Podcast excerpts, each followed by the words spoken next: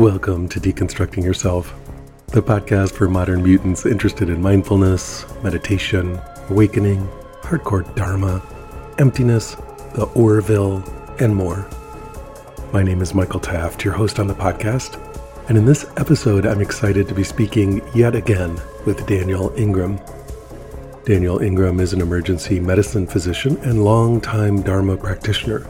He's the author of the seminal text, Mastering the Core Teachings of the Buddha, now out in its second edition, and also the main force behind the radical Dharma Overground website, which specializes in a brand of unusually frank discussion of meditation. After recording this program, I realized that Daniel and I used some jargon and concepts that might be fairly unfamiliar to some listeners.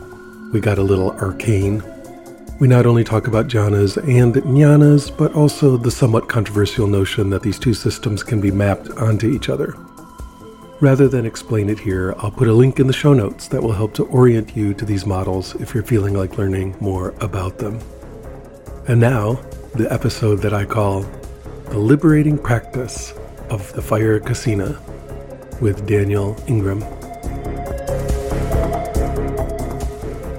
Daniel, welcome once again to your fourth return to the Deconstructing Yourself podcast. It is always wonderful to be here and speak with you about these wonderful topics. So I'm delighted. Yeah, last time we got to do it face to face in the studio here in SF. Today we're doing it across the continent via the magic of all kinds of electronics. So happy to be able to talk with you about this topic. I got excited last time we were discussing stuff, and in fact, excited at the retreat I went to up on Denman Island at the Hermitage last fall, where you were leading a fire kasina retreat. Yeah, it was wonderful to have you there.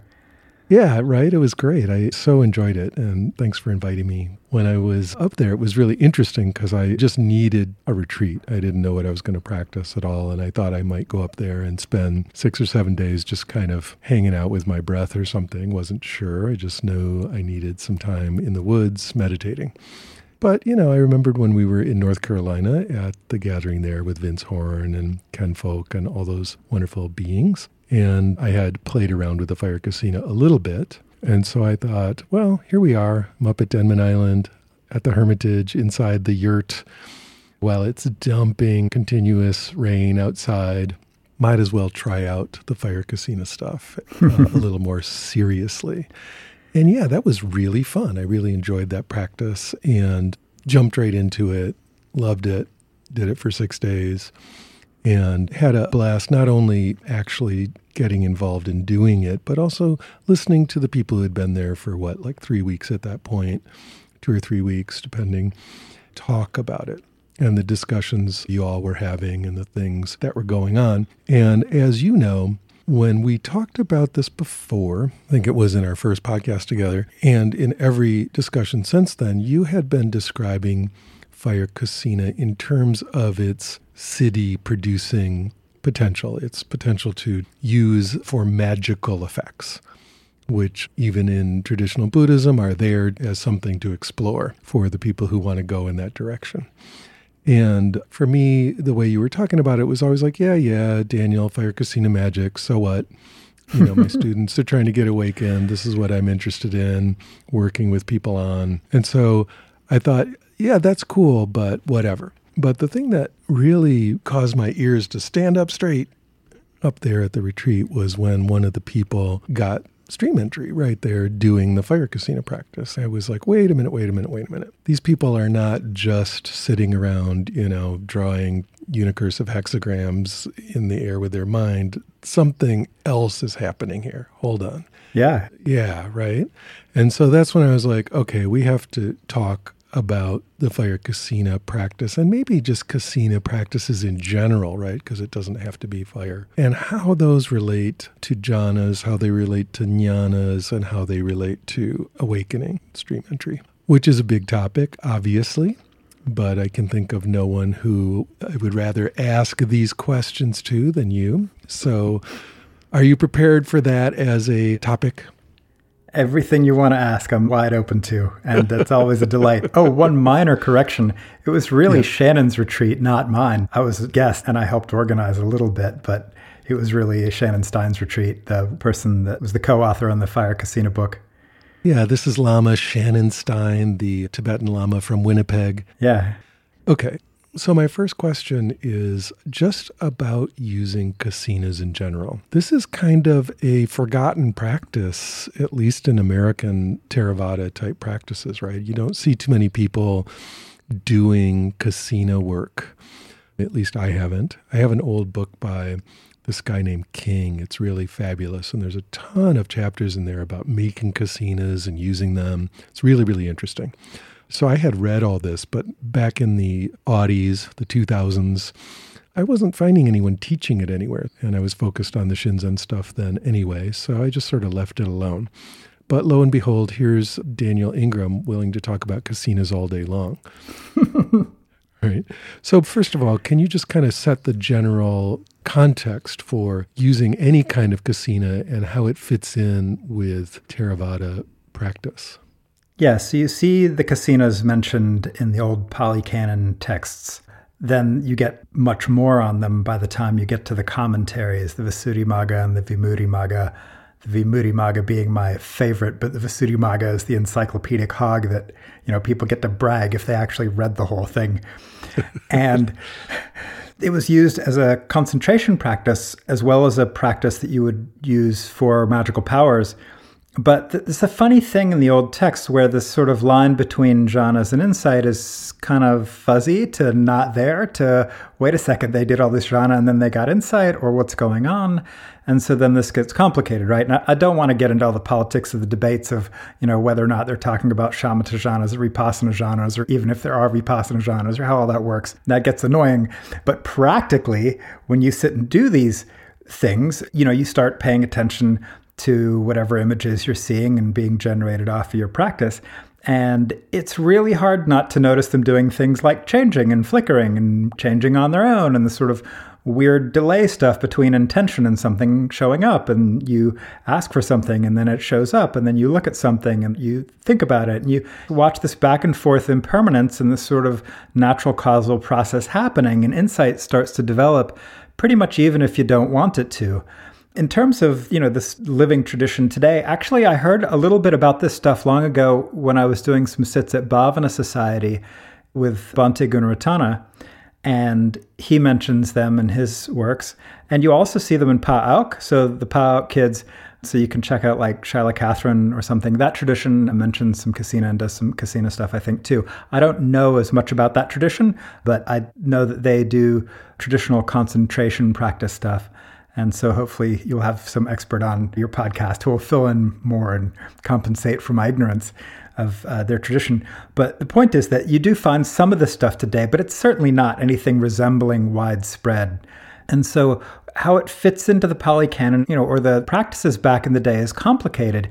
You actually see a lot of instruction on this in the commentaries, which makes me think that they really thought this was important that a whole bunch of people were doing this. And they describe all these different kasinas, you know six elements earth fire air water limited space limited consciousness and those kinds of things. And so there's other objects you can use you know colors red blue white yellow. Actually blue is also kind of green because apparently the pali word for blue is also green. I don't know what's up with that but anyway lots of languages have very few color words yeah and so these are practices that, yeah, you find traditionally with a lot of explanation, a lot of detail, a lot of emphasis.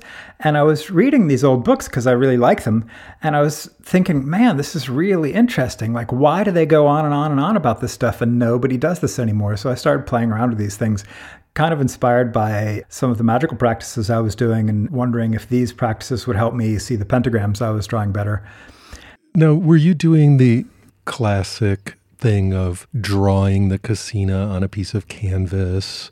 You know, if it's earth Kasina, you put like mud, a circle on canvas and stare at it and then close your eyes and attempt to recreate it in your mind like that level, or were you doing it in a different way? So back then, I was usually using colors, although I used images as well. And I was typically taking either like a plate or like a piece of just blue or red or white construction paper and making a disc out of it. And sometimes I would just blow up a character of a dot back then it was ASCII characters, but now we have Unicode or whatever. And I would just blow one of these up to like 800 point font or whatever would fill my computer screen. And no, I don't think you have to go that high. Whatever font would, would get me a nice big dot on my computer screen. And I was using those. And then I went on this retreat where I was doing some insight practices. And after I'd finished up that of many cycles of insight at Bhavana Society, I had about a week left. And I was like, wow, I got this candle flame in my kuti because, well, actually, it was an oil lamp in my kuti and it was the only light source in the place. And I just started like, hey, I wonder if I could do fire kasina off this thing and just started playing around with it. And before I knew it, I was seeing cool stuff and my concentration was getting stronger. And I was like, hey, this is pretty hip. So I just kind of figured it out and was like, hey, this works. So now we've got a whole bunch of people who have played with this on retreat and in daily life. And as we do that, we continue to generate wisdom and experience and real field testing of hey if you know you look at the flame for this long versus that long if you use this kind of flame versus that flame if you use an led versus a candle if you put it at this distance versus this distance if you use like an overhead light if you use you know the moon if you use like the sun through super dark glasses not a great idea by the way.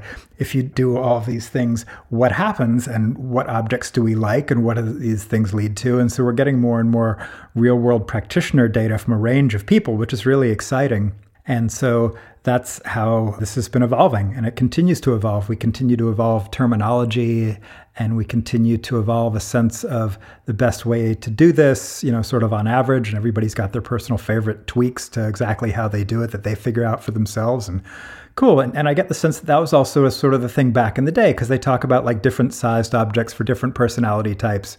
And they you know, talk about that kind of thing and options you can use and how the nimitta might look sort of different sometimes. And so it's fun to get more data on this as more practitioners do it.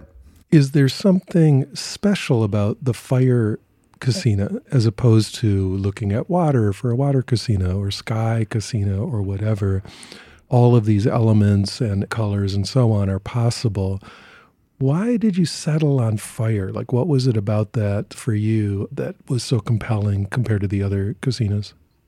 So, I liked the retinal after image that I got. I liked the strength of it. It just had a brightness to it and it was easy and I didn't have to look at it as long to get a good image. Actually, you don't have to look at other, you know, colors of images if you have a nice contrasting background and you have enough light even a piece of blue or red or white construction paper in a disc or whatever shape you like will work. And you could almost use anything for this. Really, the kasina ends up not being as important, sort of. Really, once you sort of get the technique down and start getting after images and then start turning after images into nimittas, again, not as important, but I really just personally love the aesthetics of a candle or a flame. I find that our minds are naturally drawn to flame. You know, I love launching campfires. I like the sort of old school kind of mystery, magically woo woo kind of vibe of the whole thing. Those aesthetics just totally work for me.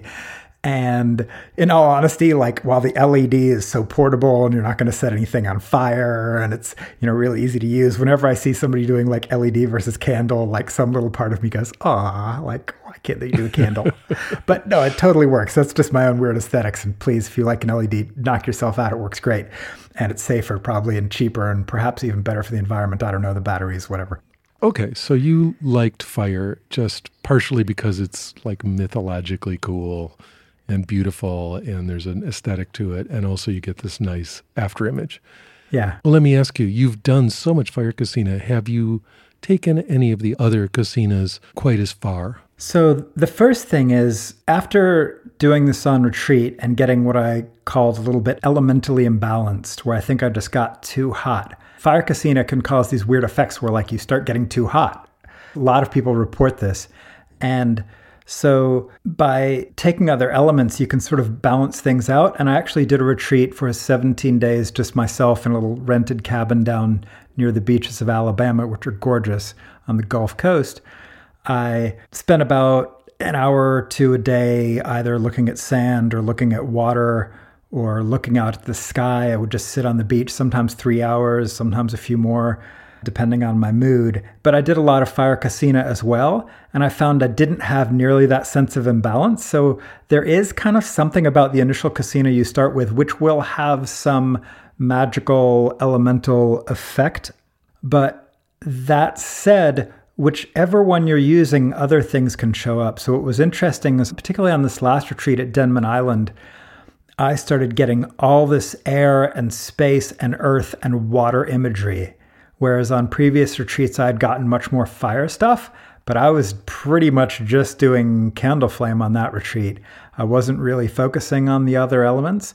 And yet I started getting all these bubbles and like I was underwater and I kept seeing these swirling, misting, blowing looking things that kind of looked like, yeah, just blowing mist. I got rain at points and snow, and I got these big sort of crystalline, earthy structures that I kept looking at.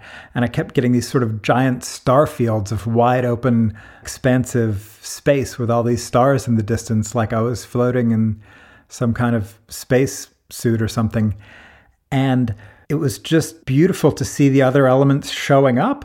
But it was interesting, I got almost no fire. Occasionally, some, but not nearly that much. And so, again, wherever you start, you can get the others. And it mentions this in some of the commentaries that once you can do one element really well, you can get all the other colors, you can get all the other elements. That the level of concentration that allows you to access one at a deep level allows you to access them all with just the subtlest of tweaking, or perhaps they just start showing up just because they think it's a good idea. Sometimes the practice goes where it seems to want to go or perhaps need to go. And that's one of the neat things about it. Excellent. So, just to kind of rewind a little bit, is what we're doing with these kasinas essentially using them to go into jhanas? Yes. Now, of course, the word jhana itself is extraordinarily politically loaded, right? And so yes, the, the whole the whole problem with using this word, right? On one hand, you've got like Ajahn Brahm and B. Alan Wallace, sort of, and then you've got some other people, and then you've got me, who is this very dimensional way of thinking about them. Jhanic factors that can be of various strength, various depths, various focuses, tuned various ways, from very light to very, very, very strong, and everything in between. And so what I would say that I think would be politically less dangerous for a polarized audience, perhaps, uh, who's been conditioned to get knee jerk reactive about these things sometimes. No offense to anybody who obviously has gone far beyond that and has a mature response to the word jhana. The jhanic factors are definitely things we're cultivating. So you're definitely cultivating concentration, you're cultivating rapture and happiness, piti and sukha you're cultivating tranquility and equanimity and a cool, you know, clear, bright mind uh, removed from the hindrances. So you're definitely cultivating jhanic factors. But the weird thing about this is this insight stuff slips in because to really concentrate, to really pay attention to what's going on, you have to notice all the little details. If you're not noticing a lot of little details, your mind just isn't going to get as much out of this on any front.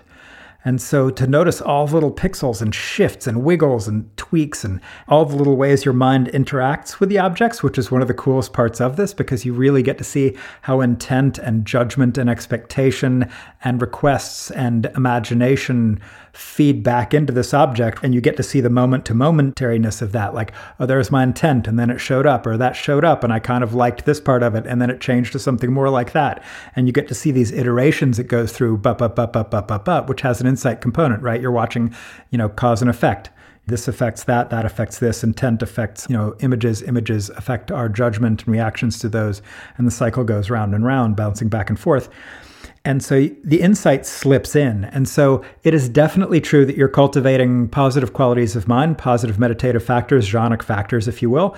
But the insight stuff is also pretty much guaranteed to slip in, even if you don't want it to. So it's worth reviewing the stages of insight as well as the standard jhanas so you can see how those things relate, which is also one of the cooler things about this practice because people actually get to see this mapped out. So, all this weird stuff I talk about with the frequencies and attention shapes and phase characteristics and stuff of the various vipassana jhanas and how those correlate with the stages of insight.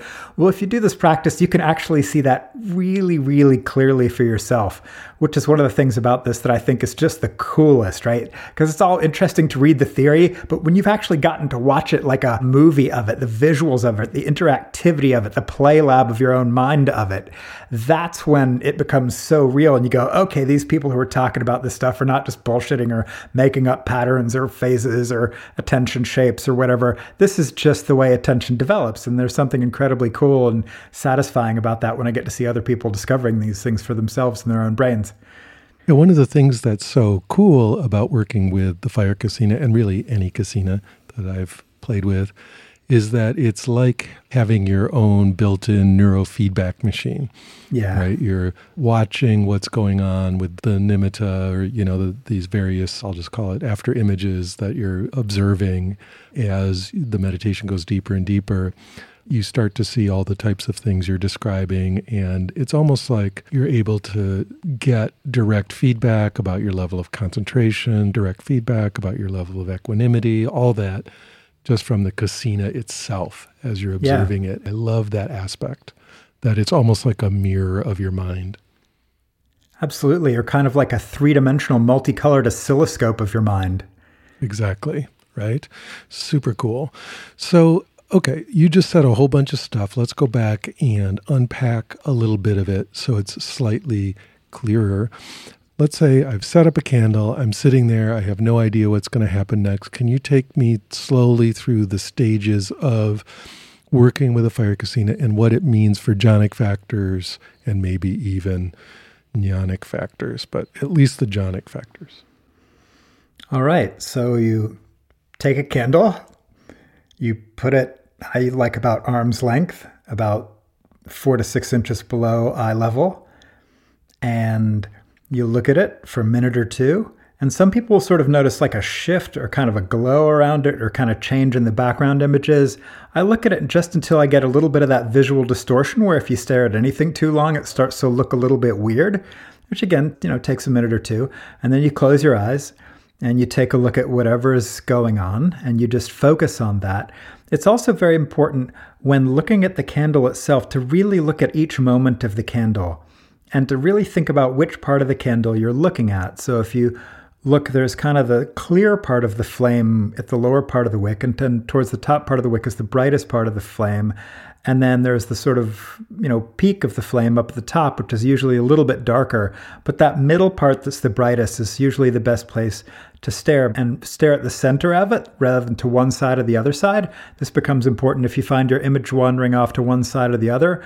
Really pay attention to exactly which part of the candle flame in each moment you're paying attention to and get that real clarity, bup, bup, bup, bup, bup, bup, bup, moment to moment. And this starts building concentration just through repetition of aiming and rubbing, vitaka and vichara, you know, applied and sustained thought or effort or attention or however you want to translate it. So vitaka and vichara, these Pali words that mean, you know, applied and sustained effort, that's what you're doing. And you really get to practice that as you look at each moment of there's the candle, there's the candle, there's the candle, and there's exactly which part of the flame I'm attending to, but, but, but, but, but, again and again and again. And then when you close your eyes, you've already built up some concentration power with an easy object, right? The candle flame is easy to find. It holds the attention well. You can recognize that it's holding attention well, and you can really tune into that. And then when you close your eyes, you pay attention to whatever you've got, however it changes, shifts, and people will see various things. They'll see some of the after image around the candle. They may see something that looks kind of dark. They might see who knows what they see. But eventually, the vast majority of people get a red dot or a red oblong thing or a red something. And then it may wander, fade, do various things. And you just pay attention to it until you know it's gone and you watch how it moves and it'll move to the left let me interrupt there just to make a comment yeah, this was the thing that intrigued me initially when you were describing how to do this down in North Carolina and I was just playing around is that yeah, the after image, it's an after image just like any other after image, no big deal. But focusing on it, there will suddenly be almost like a red LED that shows up in the middle of it. And that is completely unexpected. You're seeing this after image and it's like this little red coal or LED kind of blinks on in the middle of it. Yeah. I was like, what is that? Mm-hmm. You know, why is that there? So, can you talk about what that is and why it appears? Yeah, so I typically call this a nimitta, although the word nimitta, is, it turns out, is political as the word jhana. So if you're hanging out with someone else, you use the word nimitta differently for some other thing. Okay, fine. Just realize it's another one of these hot button words in this strange little world we live in. Yeah, so it's funny at the end of the frequently asked questions thing from Denman Island, which I just finished uploading, by the way. It's like three hours or something, two and a half probably, of answering like 65 or so common questions about the Fire Kasina. So you'll find that on the firekasina.org website. But at the end of that, we have a funny joke about like, you know, don't use the word nimitta, don't use the N word, right? Because right? someone's going to get offended that we're using the word nimitta wrong. So nimitta in Pali just means sign, and it's yeah. one of the things that we use in jhana practice. So why does the nimitta show up then? It's so fascinating. Yeah, I have no idea what the effect is. What's the physiology of this? I don't know. But it, happens for nearly everybody. So I used to run a sitting group in Louisville for a range of practitioners, and some were beginners, and some were intermediate, and some were a little bit stronger. But when I would do fire kasina, everybody got red dots and everyone was like, oh my God, look at this red dot thing. And sometimes got some yellow in it, might have some green or blue around it, might be kind of a weird shape, you know, and it might wander off to the side or do whatever it does. But basically, everybody gets them. And I don't know what the mechanism is, but it's this thing. And once you've got that, then you can figure out how to track that and trace that. And it'll last way longer than an after image does.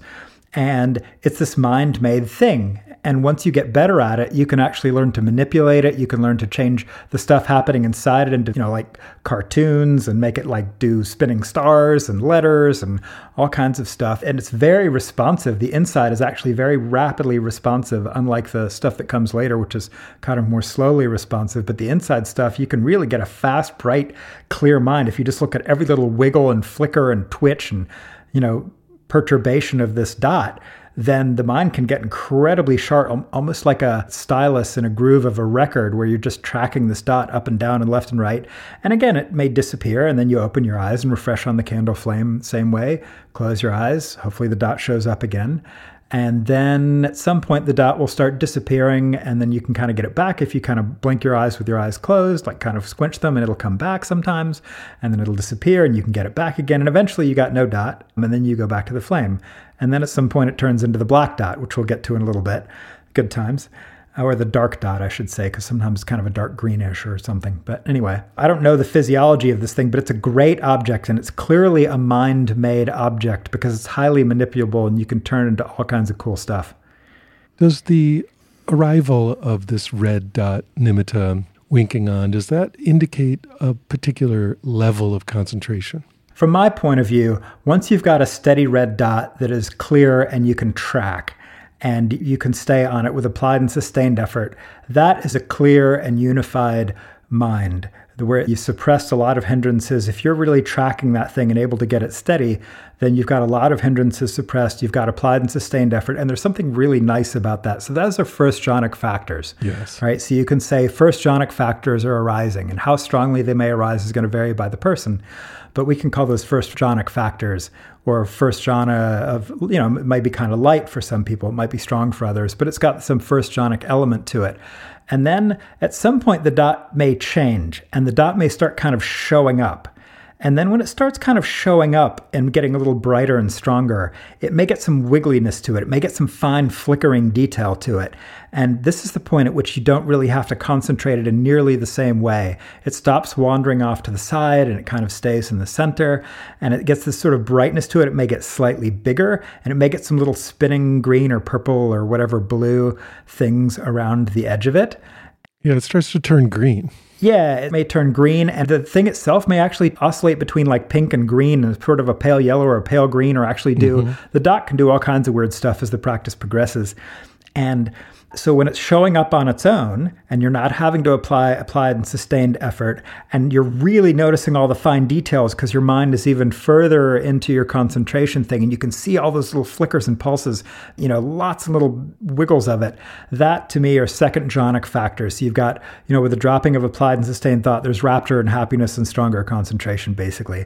And so the second vipassana jhana also correlates with some arising and passing away stuff, which is where you're starting to see the real fine grained movement movement of this thing, the flickering, the shifting, the shimmering, all the little fine grained details. And the mind can get really fast. And people can be like, oh my gosh, I had no idea that my mind could see things that rapidly or perceive all those little fine flickering things. This is so cool.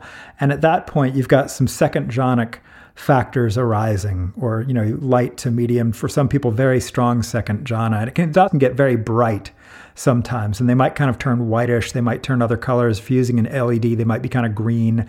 It kind of varies, but that's when you've got some second jhana stuff arising, and you might get some A and P arising and passing away type jhanic factors arising then as well. So I sense we're about to encounter the murk. Yep. So at a certain point, dum dum dum.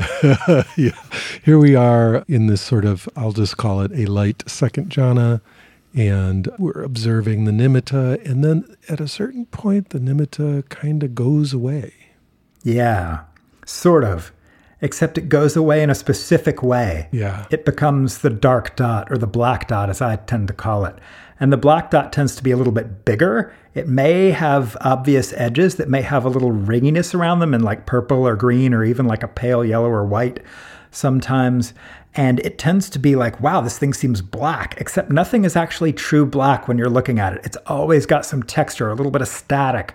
Like even if you were looking at a black screen on a TV back when we had TVs that had, you know, tube displays or whatever. Cathode ray tubes yeah, you could see some graininess to it. It's not true black. And in the same way as this, you will never see true black. And black itself even is a color. And so a lot of people, they've gotten used to other colors like red or yellow or green or purple or whatever, or white. And then they see black and they're like, well, black's not a color. Black is a color. This is a really hard thing to get people to learn, but it's very important. And once you recognize that black is a color and it can hold your attention just as well, you can track the blackness and start to check out the blackness and really go into all the fine little intricacies of the blackness and exactly how black is each little part of the black dot and what's kind of happening around that edge, because that's where the stuff starts getting interesting. And the more you focus on the black dot, the more the edge starts getting interesting. And then you can start to get into this wider stuff. And here's where you get into the murk. And a lot of people, this sort of correlates with, you know, very early third jhanic kind of factors with, you know, tranquility and equanimity. But unfortunately, that tranquility and equanimity early on can be like sloth and torpor and dullness and doubt as you get into sort of the dissolution out past the A and P-ish kind of aspects of it, can be very confusing for people. And they're like, wow, I had this strong dot. I had this strong center. It was really nice and clear and bright and I could track it. And now I've got this sort of weird diffuse kind of vague thing that responds really slowly and I'm kind of spacing out and it's frustrating. And that's what we call the murk. And the murk is actually where the vast majority of the party is. And that's where the interesting work happens and where most of the cool images occur. And the murk is actually really, really important important, but for people who really like the one pointedness of the dot and that sort of sharpness that the dot has, it can be a frustrating object until you sort of get an acquired taste for the murk. The murk is having third jhanic elements is a more sophisticated, higher form of concentration, but the center seems out of phase and dark, and the periphery, which is where the party is, also seems kind of ghostly or strange or murky, is why we call it the murk. And until you get those factors of mind built up and get some sort of neural strength or conditioning or training with looking at wider, more complicated, intricate objects, the Murk can be sort of a stumbling point for some people. But with reassurance and just continued practice, it starts to gently show you its wonderful secrets. Yeah, it seemed like this was the sticking point for many people at the retreat was they got in the murk and as you mentioned, it has some of the factors of the dukkha yeah. or roughly the dark night. And so they were kind of lost in the murk. It's like there's just the dot, the nimitta has disappeared, the red one anyway, and you're just sitting in kind of these swirling, for me anyway, swirling clouds of interesting darkness. But for many people, it seemed like that went on a long time. And it had the ñanic factors of the dukkha where they were really unhappy with it, having a hard time digging their way through the murk, as it were. Yeah, and so that's where we continue to evoke what we have come to call Necho's triad of patience, faith, and curiosity So, patience meaning the murk takes some time. You're developing wider peripheral muscles. We've spent so much time developing our visual system on things in the center by reading, by looking at a computer screen or our phones. We've looked at very narrow things. But, you know, because we haven't been wandering in forests or jungles or savannas or whatever, we haven't developed a lot of our peripheral attention in the way that I think most people would have previously. And so, if you spend a lot of time in forests or doing something that requires a lot of peripheral vision, then perhaps this will be easier for you. Parts of our brain seem kind of asleep and they feel kind of asleep when you first start to activate them or get to them. And they can feel kind of sluggish or weak or just not well developed. And it just takes some time. And so, with patience, and with faith that with time, these things will start activating and getting stronger and brighter and clearer and more interesting and intricate and with curiosity, like, okay, what is this murk thing? How does it work? How does attention work in this? Why does now an intention to have something show up to have a few second delay? You know, and then it kind of starts to show up really slowly, whereas the red dot responded to things really quickly what's up with this wide peripheral thing? What's up with this sort of interesting, sort of grainy pixelation? What's up with this sort of sense of budding three dimensionality? What's up with this, you know, sort of sense of calm and expansiveness that just makes me kind of feel sleepy? And can I figure out a way to be simultaneously expansive and kind of wide without being sleepy and instead be kind of wide yet bright minded? And that's a more sophisticated form of concentration that just takes time to develop. So, with faith and patience and curiosity about what this thing is, hopefully people can get through it. And you're right, the dukkha ñanas can also show up. So, you know, fear, misery, disgust, desire for deliverance from observation. The murk is a common time for people to get a little more projective or reactive or irritable or whatever it is, have some of their stuff come up. And so just watch for that. If you're like, wow, I'm getting all this murky stuff and now I'm feeling kind of restless or weird or reacting to people around me or the tradition or whatever, yeah, that may just be what the murk does. That's normal murky stuff. It's kind of like you get to walk through the strange, creepy, foggy, dark forest to get to the neat castle or something. It's kind of like that. I found the murk strangely pleasant. Yeah, can be. Wide, it's kind of chill. Yeah. There's actually a lot going on. It's just sort of like watching, as you said, it's never really black on black. It's sort of like different layers of darkness interacting in a three dimensional fractally way. Yeah. It's kind of wonderful. Very, very deeply focused and calm, but like really broad, right? It's kind of panoramic. Yeah, true. That's that third jhana beauty to it. So the third jhana is the weirdest of all the jhanas. We're not used to something that's sort of wide and diffuse. We think a lot about, you know, one pointed attention or focused attention. But instead, the third jhana presents us with something very different from that, where the center doesn't work very well, it seems, but the periphery starts to. And so that can be very restful to just sit in a wide open, expansive, kind of diffuse thing. Right. And so, yeah, it's nice to be able to have that attitude about it. And then the question is for people who kind of like the tranquility and the equanimity, how to bring in a little bit of that sharpness as well that helps augment and clarify the beauty of that equanimity and tranquility. Yeah, so let's say someone has dutifully marched through the murk. Where do they arrive? Yeah, so this gets complicated, right? One of the things that we found was a big thing on these retreats is you've got to be careful about managing expectations because the vast majority of the party is in the murk. The murk is where the action is. The murk is where the interesting stuff takes place. That's where you can learn color control. That's where you can learn image control. That's where you can learn movement control. That's where you can make things more three dimensional. You can do interesting things with the mantra. You know, if you're doing a mantra with this kind of practice, which I like, we haven't talked much about that, mostly the visuals, but the mantra is an important aspect.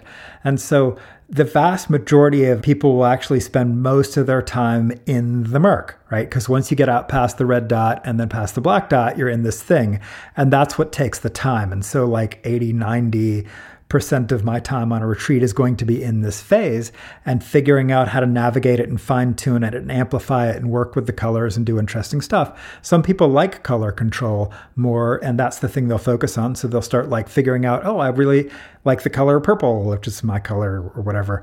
And some people really like other colors and they'll start like, oh, I like it when this color shows up and they'll start making more of that. Or some people kind of do like you do with cloud busting or, you know, seeing cloud animals or cloud images where you sort of start taking the swirl swirling mists and things and start turning them in to patterns and stuff.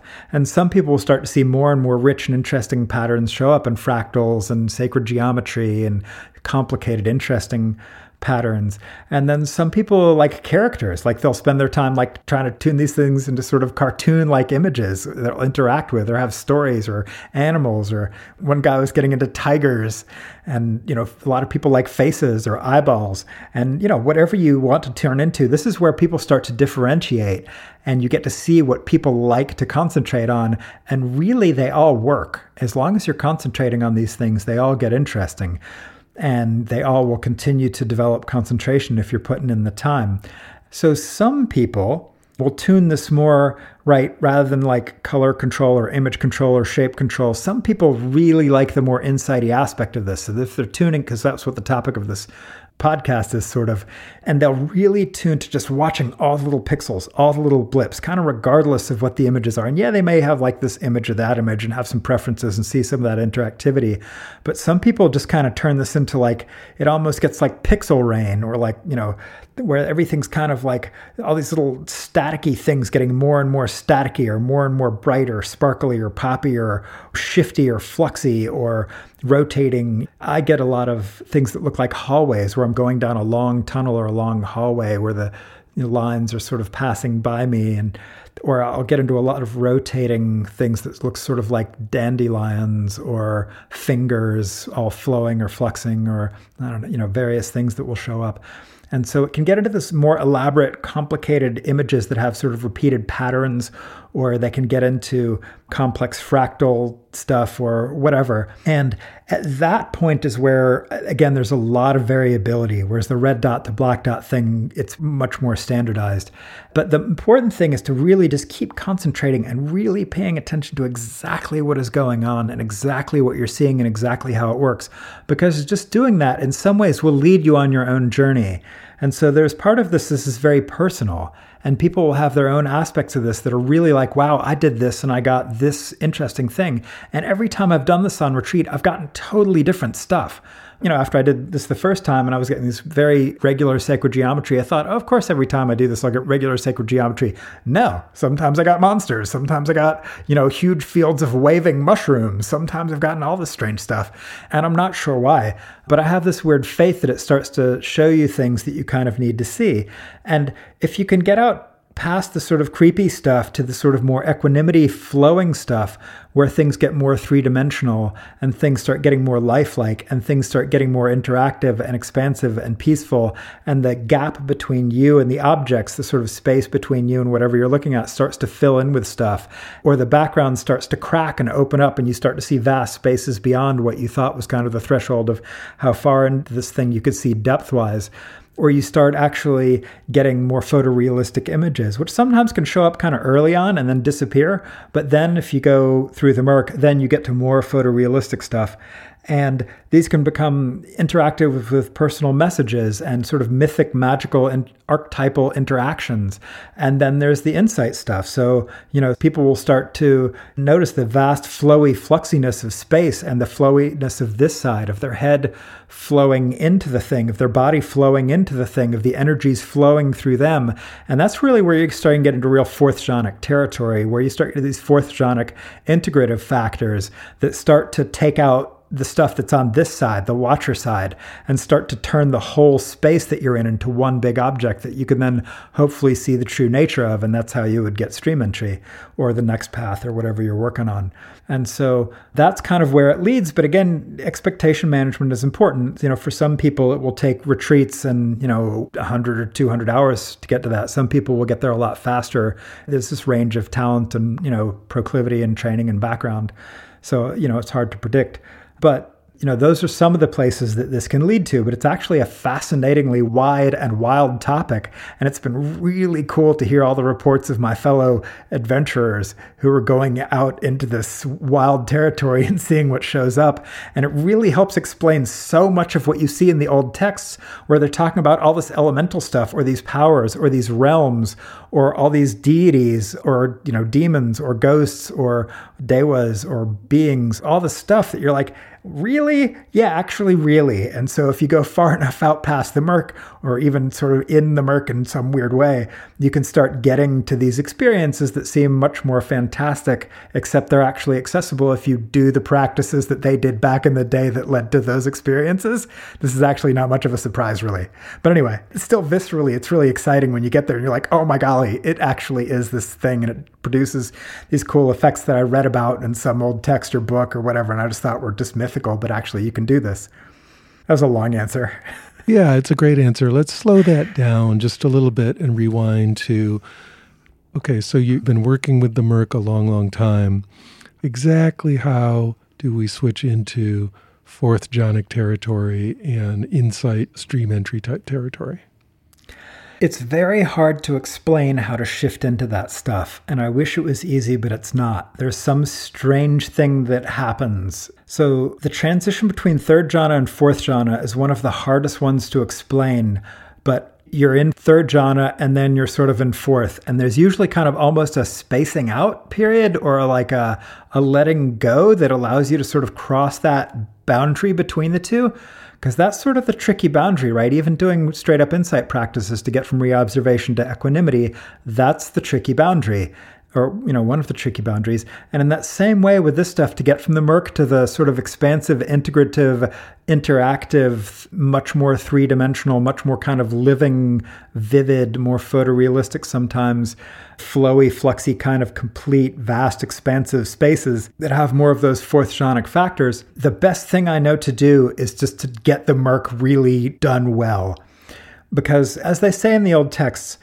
if you try to jump to a jhana that you're not ready for yet, that you haven't built up the necessary foundation for, then you just miss and you don't get it and you just fall out or you fall back.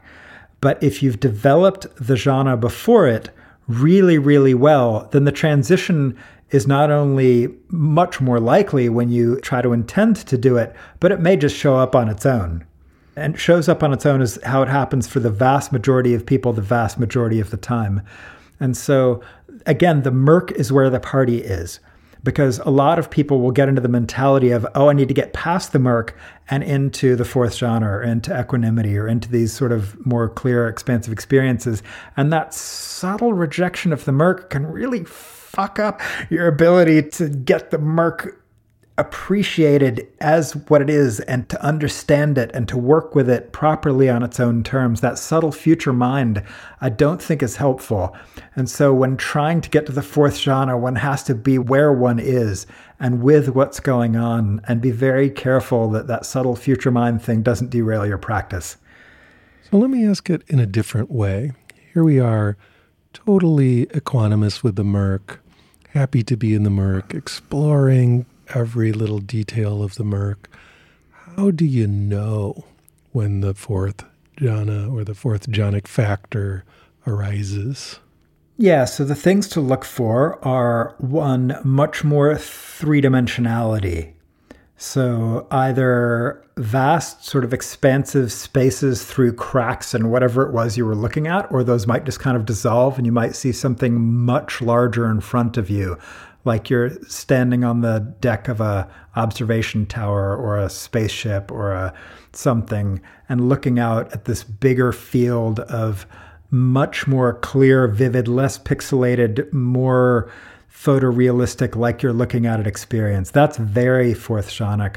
So there's the expansiveness out in front of you, but there's also the bridging of the gap towards you. Let's say your nimitta looked like it was like 18 inches to two feet away or something when you close your eyes, which is hard to tell distances with your eyes closed, but let's sort of work with that. When you start seeing stuff that's kind of bridging the gap all the way to your face between that thing and this thing, and you're seeing this like, you know, inside a terrarium rather than the backside of a terrarium or something, that is also very fourth jhana kind of stuff. So working with that spaciousness between the sense of observer and the object and seeing the things that are happening in there is very fourth jhanic. When the nimitta and the background start becoming kind of the same interactive object, that's also very fourth jhanic. So when like the nimitta might be like sinking into the background or oscillating with the background or getting wrapped in stuff from the background or the murk or the whatever and the murk is wrapping around the nimitta and they're interacting in this much more three-dimensional kind of like they're all part of the same system kind of way that's also very fourth jhanic because the fourth jhana kind of puts together all the things you learned from the previous three jhanas all at the same time and then you get the additional more complete space element thing anything where you feel like highly immersed in it. Like if you start getting images or the experience like you're flying over a landscape or like you're sitting on the bottom of the ocean, those are extremely fourth jhanic kind of experiences. If you're traveling out of body and suddenly like find yourself in the candle or in the fireplace or like going off somewhere else, you know, or you're some other realm all of a sudden, or suddenly you realize that, wait, you're not sitting in the room anymore or wherever you were meditating. You're suddenly sitting in something that feels like a really different space and you're like interacting with it as if you're in that space, as if you were in a different place or realm. That's also got a lot of that fourth jhana feel to it, as well as anything starting to flow or flux that's highly volumetric that seems to be coming towards your face or going far away into the distance. Like turning, spinning, as if space is spinning or space is starting to turn or move or shift or rotate or flux, like if you're starting to see wiggles in space, like three dimensionally, like space was kind of wiggling jello and you could see the jello-ness of it kind of wiggling, that's also got that really fourth jhana kind of feel to it. So those are a lot of the clues that you've got more of a fourth jhanic feel kind of showing up to what's going on. That may not be a complete list, but that's a bunch of them.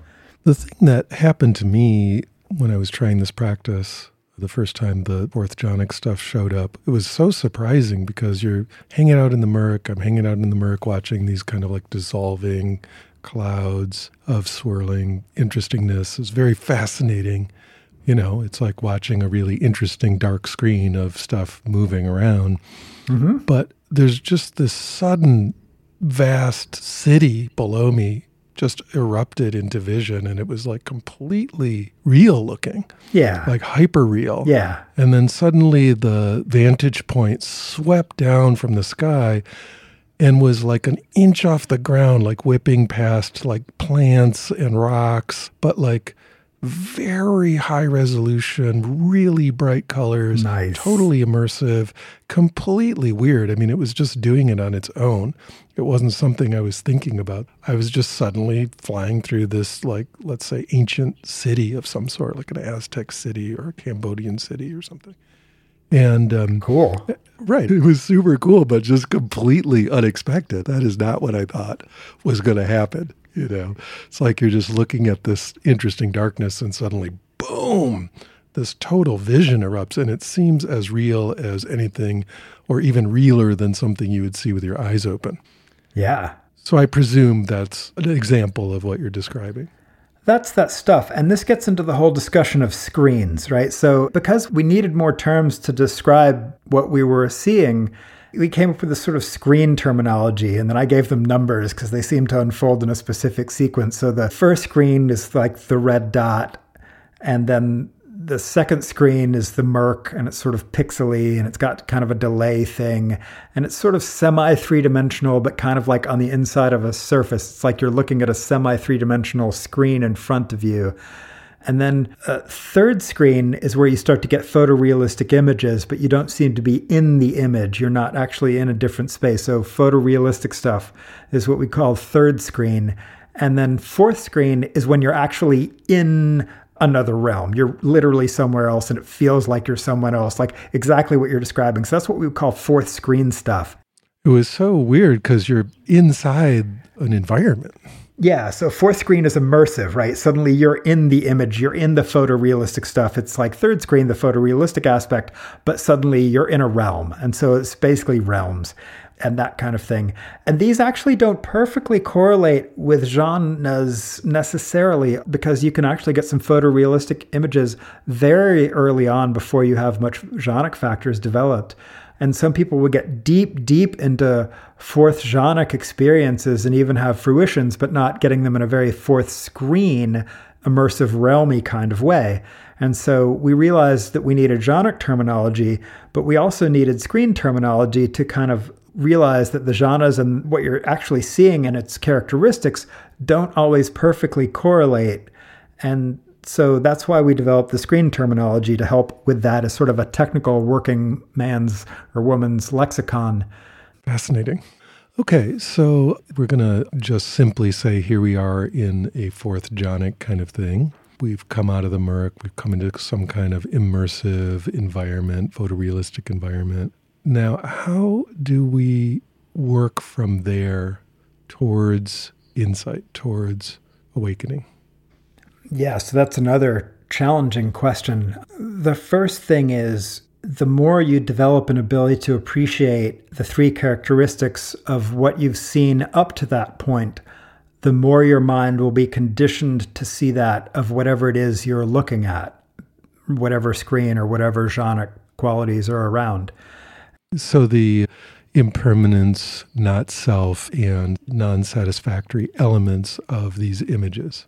Yeah. And so impermanence is all the little changing, flickering, subtly shifting pixelation and fine details and all of that.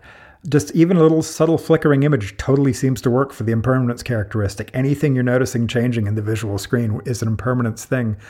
And then the more widely you can notice that, like whole fields shifting or moving or changing or fluxing or flowing or rotating or spinning or dropping away or coming in towards or whatever, all of that is really good. And the more broadly and inclusively you can begin to appreciate the sort of impermanence, the better. In terms of the no self quality, that's another interesting one to notice that all of these are observed objects, and even you can observe all the sensations in your head. Right. So that's a funny thing. Yes. And that these things all arise causally. So to notice the, the causal back and forth nature of this is just a cause leading to an effect, leading to you know, an effect, an effect, an effect, and causes leading to effects. And the iterations of I intend to do this, it seems, the intention arises to have a color arise or to look over here, or to move attention that way, or to open attention up, or to do whatever. And then the visuals do whatever they do. And then I react to that however I react.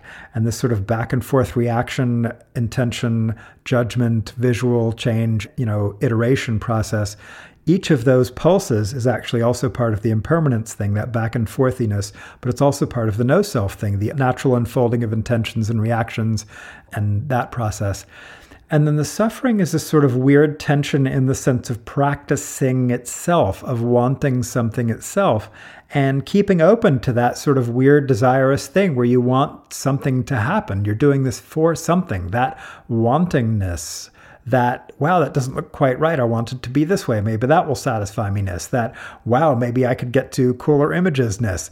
That wantingness is easy to miss, but as anybody who's done much of this will tell you, it's a powerful part of the practice that people just don't like to pay attention to. But paying attention to it, it turns out, really leads to good insight stuff and is highly recommended.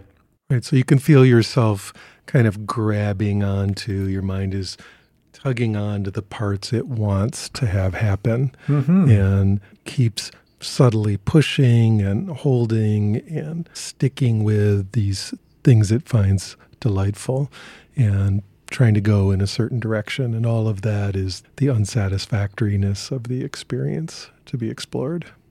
Absolutely. And so, just the more you've done that all along the way, the more likely your mind is to do that naturally when you get to the fourth jhanic stuff, which definitely looks the coolest when you get to it in a fourth screen mode. The fourth jhana can take anything it turns out as object, which is really interesting. It doesn't have to be some dramatic image.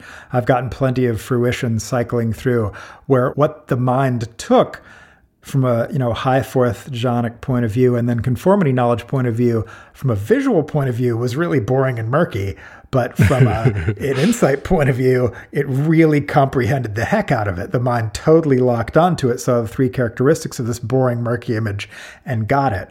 And so one has to be careful with judging the image you're looking at because you can look at anything in a fourth jhanic way, and conformity knowledge, which is the setup for stream entry or fruition or whatever, can take literally any content, any qualities, colors, shapes, images, screens it does not matter. And so, the biggest trick, if you really want to tweak this from an insight point of view, is to attend meticulously to the three characteristics whenever possible. Because the interesting thing is, when you get to the fourth jhana, the real high end of it, just like the fourth screen stuff, takes over, becomes its own thing, is beyond the sense of you doing it. It's just what shows up from prior conditioning, from expectation, intention, from factors that are sometimes very hard to identify. But the setup is something you do have more control over, it seems. And so, all along the setup, if you set yourself up looking at things from a very insight point of view, then when you get to the mind space in which the mind can take things in a very complete way and comprehend them very clearly, if it's already conditioned and habituated to do that, that's what it's vastly more likely to do. So, my question is about how this meticulous and very fine grained contacting of the three characteristics that you're developing through all of this interacts with the screens.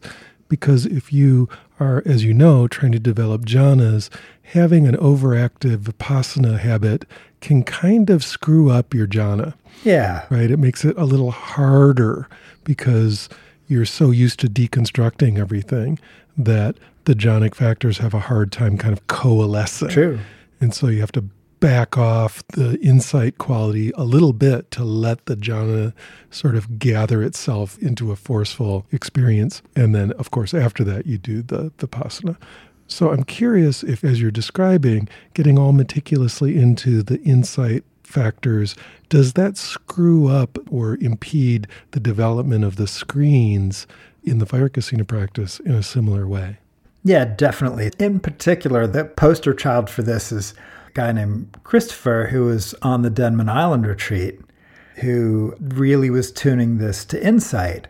And he definitely mentioned that he was just getting rains of pixels and rains of particles and sort of, you know, blowing particly winds and all of this sort of, you know, just staticky stuff, but really intense, strong, clear static and he was really attending to all the static. And so he did not get nearly as much of the bodily jhanic factors of bliss or tranquility or whatever. And he didn't get nearly as many cool images. But man, if he didn't get some insight. And so it was one of the more powerful examples I've seen of someone who was able to tune this because he's like, yeah, that stuff's all cool, but what I want is insight. And so he just sort of filtered for that and approached it from a much more three characteristicsy point of view than an image or color control or screen advancement or jhanic development point of view. And there's definitely inertia to that. That said, if you get your concentration strong enough by any means, sort of a momentary pixely, rainy, snowy, blowing kind of, you know, pixel rain or whatever, staticky thing or any other way, then at some point that strong concentration becomes more malleable and you can turn it to some of the other stuff if you wish to. In the same way, if you get your jhanic trip really strong, truly very strong and very powerful sort of jhanic mind factors, then one in theory can turn that to insight and start watching everything just pixelate and shred and disappear and flux and flicker. You know, and so in theory you can kind of go back and forth, but these things definitely have inertia and whatever conditioning or practice we're bringing to this is what we're more likely to see early on if you decide, no, I really want the other, you know, if you're giving this some good attention, hopefully it won't be that long before you can start tuning it back the other way to less three characteristicsy, more imagey or more magic or more whatever you want. Have you seen people take the fire kasina to the immaterial type jhanas? Yeah, so the classic person Shannon was playing with that a whole lot on this last retreat, though, as she and I and a number of other people have noticed, the inertia of color is tricky. So if you've been seeing colors and colors and colors and colors, to shut the colors off can sometimes be a real trick. And trying to get them to shut up like stop. Hey i don't want colors now. I want to go formless. I want to you know boundless space boundless consciousness. I want this clean nothingness. Come on. Colors would you get out of here? There's definitely an inertia. Anytime guys you can shut up now. You know the mantra would you stop please any day? Yeah so there's definitely an inertia to these things but I've usually found if I give them some number of hours of really directing it towards the more formless stuff that I've you know worked on before and and all that, then you know I can figure out how to go there. But it definitely is more tricky, and so that's why they tend to say in these practices you know, when you're doing this practice, do this practice. Or if you're doing that practice, do that practice. And while it is kind of fun from a sort of a hyper athletic, okay, can I show off and shift from this to that to this color to this jhana to this formless thing to this whatever? That's fun and interesting and a cool thing to learn if you're up for that kind of meditational athleticism. But there definitely is an inertia to these practices. And I think that's cool, actually. So hopefully, you know, if you've done this practice later on, you can do some other practice. And I've found that it's generally easier to just give these things their due. And if I'm really doing colors and mantra, just do colors and mantra. If I'm just doing formless stuff, really just do formless stuff. And while it is true that all of these things develop concentration, yeah, the inertia can be annoying. Yeah, so one of the things that's most exciting for me about this practice and why I continue to do it. So, for example, I've got another two week retreat where I'm getting together with 10 other people in a rented castle in Normandy, France, coming up in the first two weeks of April. Wow, that sounds really cool. Yeah, really fun. It's a repeat of last year we had Frogwarts, you know, sort of like Hogwarts, but, you know, in France. In yeah. France. Someone's going to get offended. I apologize. Anyway, you know, it's like Hogwarts because we're studying magic, right? And so this is Frogwarts too. And I'm really excited. And the reason I continue to be excited about this practice is it's just so fun to explore. And every time I go into it, it gives me something new. And these days, I have no idea what I'm going to get out of it. I don't know. And it gives me all these neat things that I didn't know to ask for. And I also get to watch all these other people around me really learn the stages of insight with the Vipassana jhanas, with the jhanic factors, with attention shapes. And they have seen it for themselves so well that now they really can't miss it. I mean, you can't not notice it because it's so glaringly obvious. And that's really exciting for me because then people become vastly better diagnosticians. They become vastly better phenomenologists. They become much more attuned to subtleties of frequency and what analysis means and what intention is and how it interacts. And intention itself becomes a lot brighter and just the cool places this thing can go because now I don't know where it's going to take me on this retreat. I have no goals beyond just the fact that I'll get concentrated, show up, and something will be interesting and I'll follow it and I'll end up somewhere interesting. And so will the people around me. And that is just really delightfully exciting to me. And I have a lot of faith in this practice now that it will give me what I need, that even if I'm staring at a candle and I need water element, it will give me that, or air element, or earth element. Also, the elemental understanding that's come from this is just brilliant. I did not get the elements before. I'd read about them in alchemical descriptions and magical descriptions and texts. And yeah, like, you know, the earth elements like this and the air elements like this and the water elements like this. But when you've actually seen and felt them as like living, almost divine, luminous, interactive things in this kind of way, that you're like, oh, that's earth element. At least for me, this is a much deeper understanding than I previously had before.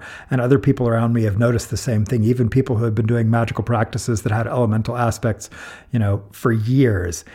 And so that's one of the things that's exciting to me about this as well, as well as in particular, as we mentioned, people getting paths on this stuff. So I know three people so far who I'm really pretty certain have gotten paths doing this stuff.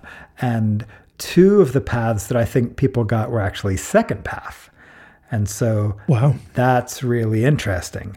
And the fact that it continues to work well as an insight object is also very, very exciting. And so the versatility of it and the powerful depths of concentration that people can develop. Because a lot of people go on retreat and they don't have anything this immersive, this interactive, this engaging, and their concentration often just doesn't get as strong. It's not that you can't get concentration this strong with other objects you can, but I don't think it happens as much.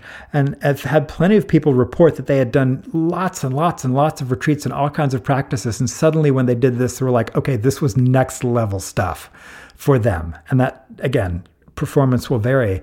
But like if you go to the Denman Island retreat and you listen to Pierre's reports or Nick Grabovac's reports, under the Denman Island thing in the Fire Kasina site. Those were really exciting. Or, you know, the stuff that happened at Cocochi's Stronghold. And you listen to Greg's report, for example. These are exciting things. There are more. I, I, don't mean to, you know, disparage any of the other reports. A lot of people reporting cool stuff there, but just the neat depths of experience that people were suddenly getting into they had never had before, despite a lot of practice, is just really, really rewarding to me. It helps me understand why they went on for page after page after page in this stuff back in the day when writing was really expensive and time consuming. It seems like this is the kind of practice that really benefits from talking about it with others. Yeah. And comparing experiences and sharing. And part of it is that it's fun, right? It's fun and interesting, but it's not fun and interesting in a way that's just a distraction. It's fun and interesting in a way that takes you deeper into your insight practice.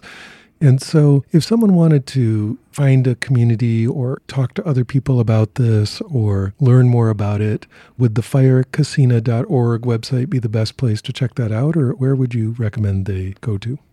So the firekasina.org website, and for those not familiar with Kasina, it's Casino with a K. I get asked this, Casino? No, it's K-A-S-I-N-A. I don't know if we had spelled it out. It's not a community, but it has a lot of audio reports of people who have done this on retreat and then, you know, talked about their, what their experiences were and given their best advice to people who would come after.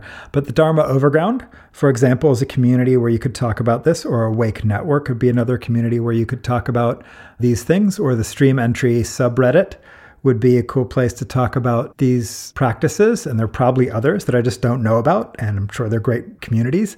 So those would be good places to start. A few responsible words of warning about this practice as well, because I don't want to be irresponsible. This stuff can get really, really weird, right? This stuff can get dangerously weird people can see demons and devils and very creepy monster things. People can go kind of psychotic crazy-ish kind of on this stuff. I mean, you're intentionally cultivating hallucinations, which can bleed through into eyes open, not when you're practicing. Some of the visuals you can get can be incredibly compelling. In fact, the farther you go into the screens, oh, I want to have fourth screen experiences. I want to have fourth jhana experiences. Yeah, except those feel like you're literally there like you're in the video game. They are as real seeming as anything. And just like there are plenty of video game situations where you think, oh, yeah, I really want to be in the video game. No, you don't. What are you crazy? You don't want to be there right then. No, that's not where you want to be. Like in that same kind of way, you want to have your head screwed on straight when you do this stuff. If you have a serious diagnosis like schizophrenia that's not well controlled or you know a diagnosis like that you need to be careful. If you're bipolar or with psychotic features or anything like that you need to be careful. If you have a history of psychotic breaks you need to be very very careful. Maybe avoid some of these practices or avoid doing them intensely or make sure you keep those who help you stay on the rails in the loop a lot so people need to be responsible with these technologies because they are very powerful things. It's like entheogens. You need to be very, very responsible with them. This is like that except that in some ways it's even weirder because when you're tripping, you kind of expect weird stuff, right? That's sort of what tripping is about for a lot of people. But in this, you may not be expecting stuff that feels like you're totally sober and it's 100% real. That can have a different flavor to it that is in some ways worse is kind of the wrong word, but more compellingly, creepily, disorientingly, disturbingly uh, something. And so you don't have the excuse of blaming it on the drug. Right. And so in that same kind of way, people need to be safe with this stuff. And if you start going, okay, no, wait, I'm, I'm, getting weird, or people around me are saying, hey, you're getting weird, or you're like, wow, yeah, maybe I need some help, get some help, stop doing the practice, ground down, tell somebody, you know, reach out, to one of the communities or wherever your teacher or your friends or dharma something or psychologist or psychiatrist or family or whatever spouse partner and keep somebody in the loop just so that we're meditating responsibly because this is high end powerful junk at the high end which is the interesting reason to do this. Actually the low end is actually fascinating. Even the low end you can develop much more strong concentration than you might ordinarily in the same amount of time i think doing some other practices. Again i don't mean to be all like this is the best practice ever but it certainly is a really cool one. But that said, if you're going for the high end stuff, particularly on retreat, you know, practice safe meditation be prepared for things to maybe get pretty unusual. Yeah. And a lot of people think, oh, yeah, I'll handle things when they get really unusual and I'll be fine. That's not always true. And we may think, oh, yeah, I've really got my head screwed on straight. I'm really sane. I'm really balanced. Um, yeah, except that sometimes these things can hit a little deeper than we were expecting or that we had ever experienced. And then you get to learn something about yourself. Indeed. Daniel, thank you so much for taking the time to explain some of the finer points of the fire kasina practice to us today. Hey, this has been absolutely delightful. And please check out the fine contributions of lots of other dedicated, accomplished co adventurers who give their take on these things on the Fire Kasina website, because there's a lot of great information there by a whole bunch of other people. I would recommend reading Daniel's book that he wrote together with Shannon Stein, the book called The Fire Kasina. It's available on Lulu, and we charge nothing for it. So it's just whatever Lulu costs to print it. We're not making any money on this thing at all. We don't make a cent. And also, it's available for free on the Fire Kasina website. And there's also information you can find on this practice in a number of sections of Mastering the Core Teachings of the Buddha, the second edition in particular, which is also available for free at mctb.org. Or if you want a print copy, then you get to buy one from my publisher who does charge something. Anyway, so we're trying to get the information out there as best we can and all worth checking out. Excellent. All right. Thank you again, Daniel. All right. It's been great.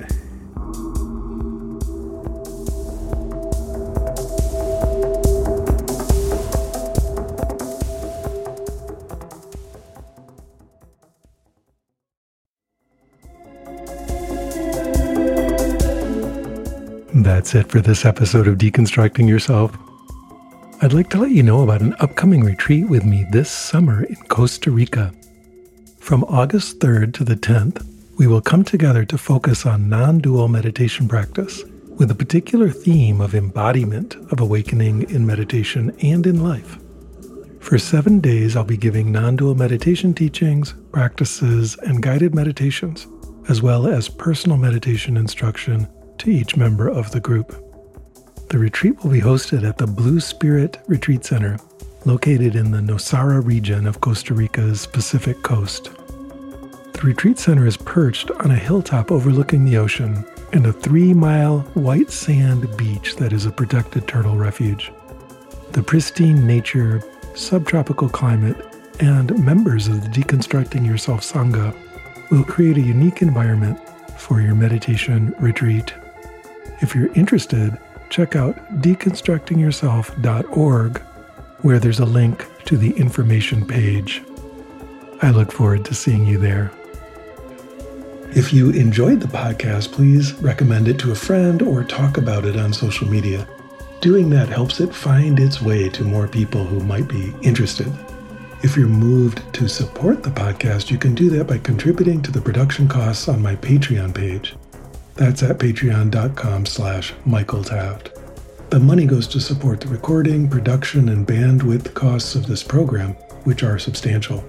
By contributing to Patreon, you're making it possible for me to continue to create and share these conversations as often as possible. A special perk for high level contributors is a monthly or even bi monthly event with me on Zoom, where you can ask me any meditation questions you have. I deeply appreciate your support. I also have a number of free resources for you, beginning with my YouTube channel. There are hundreds of hours of free guided meditations and videos there, so if you're interested, that's quite a large resource and offered to you completely free of charge. The channel address on YouTube is MWT111, or you can just search my name, Michael Taft. I encourage you to subscribe to the channel and join me each week for a new live guided meditation session. If you'd like to interact with a broad community of people interested in meditation, particularly those who engage with my YouTube meditations, I have a free Discord server called Deconstruct U. That's deconstruct and then just the single capital letter U. There are a large number of discussion channels there, and it's free, so hop on the server and introduce yourself. And of course, there's the deconstructingyourself.com website itself, which has articles, interviews, and more about meditation going back over 12 years at this point. So be sure to check that out. Beyond these free options, I also have a number of paid online courses to help you grow and develop in your spiritual practice.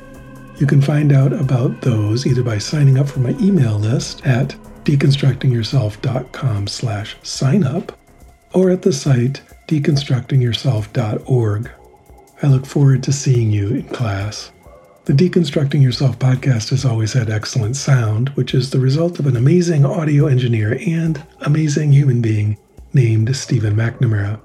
He's an all things audio person with many decades of experience in producing music and spoken word audio. If you're interested, you can contact him at his website, yogitar.com. That's Y O G I T A R.com. Music on the Deconstructing Yourself podcast is a track by Peter Baumann entitled Crossing the Abyss from his album Machines of Desire. Thank you for listening.